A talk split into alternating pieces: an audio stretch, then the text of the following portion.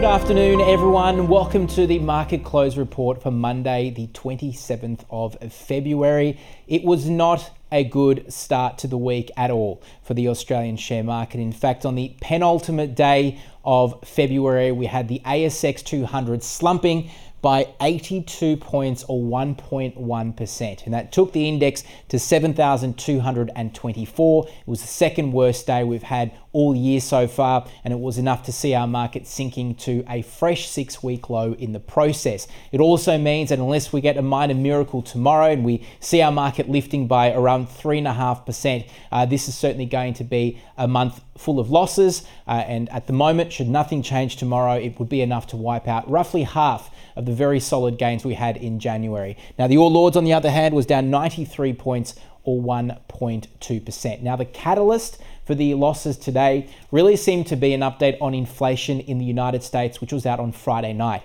It was worse than expected in that inflation rose uh, and accelerated, which was a bit of a surprise to the market. And this had markets concerned that there could be more rate hikes ahead. At the moment, markets are currently pricing in three rate hikes in a row in the United States. Uh, so that certainly kept markets on edge. It actually played a part in how markets performed locally today as well.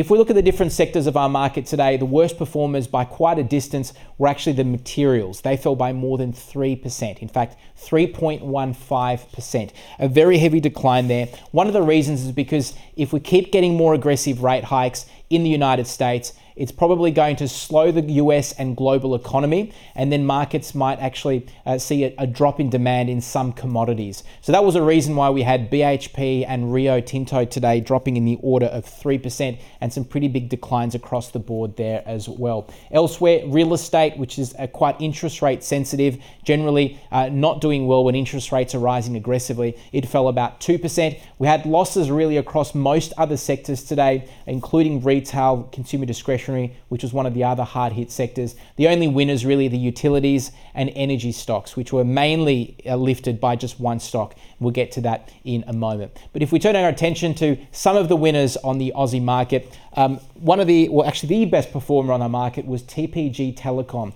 Uh, TPG is the code. It rose 5.9% today. Now, this is after handing down some profit results where it actually had a, a, uh, a fourfold, a quadrupling in its annual profits. And it partly put this down to adding about 300,000 new mobile subscribers. Now, it actually said that that led to higher profits, partly because of international roaming charges as more people were traveling and going on holiday. So that's obviously charged at a premium price. That helped profits lift and also led to a bigger dividend as well. Qantas Airways lifting about 2%, had uh, some management changes announced today, and this is just days after returning to profitability. It lost roughly $7 billion uh, over the pandemic, but there's been that huge uh, spike in travel, and that certainly has helped the company. Woodside Energy, another stand standout today, lifting one and a half percent. As I said, it was there was one stock in the energy sector that led to, to gains for that for that for that group, and it was Woodside, the largest stock in the sector.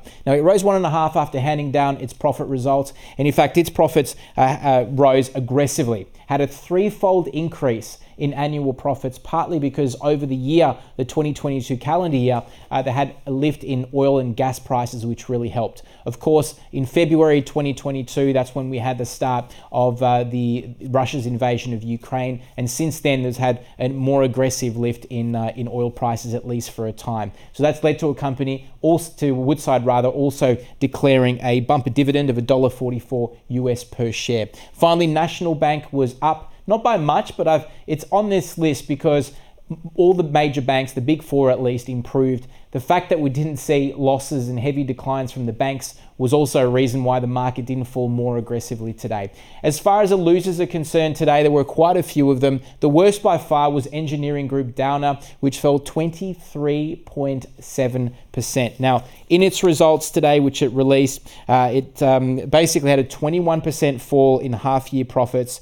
Uh, but secondly, it also had a, a cut to its profit guidance or its profit expectations for the second time in as many months. So that seemed to catch the market off guard a little. Santos was down about 1.7%. The reason is one of the reasons is that it traded ex dividend today, as did Beach Energy. So that was one of the uh, drivers of, uh, of the energy sector actually dropping back today. There were a couple of majors there trading ex-div. Fortescue Metals down 7.3% today. Did much worse than BHP and Rio, but again, part of the reason here is because it's ex-dividend for a pretty big dividend of 75 cents per share. And finally, InvoCare was down almost 11%. Now, this is a company uh, that operates funeral homes and cemeteries. It actually fell today off the back of its results, which were obviously disappointing to the market. Posted a full year loss of about 1.8 billion Aussie dollars.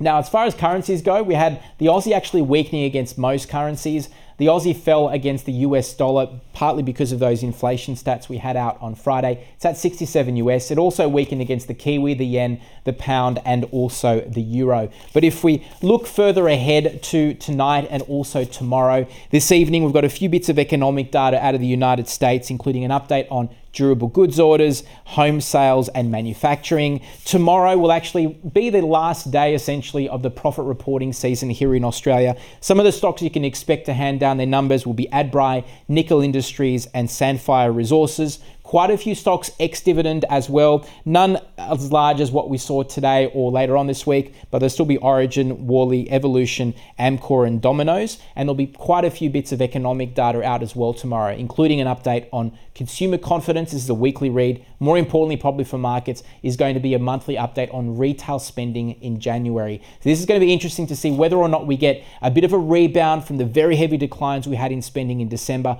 or if we're going to see a continuation of the trend where people are reining in their spending because of all of the aggressive rate hikes we've had over the past year. On that note, everyone, have a great evening, and we'll do this again tomorrow.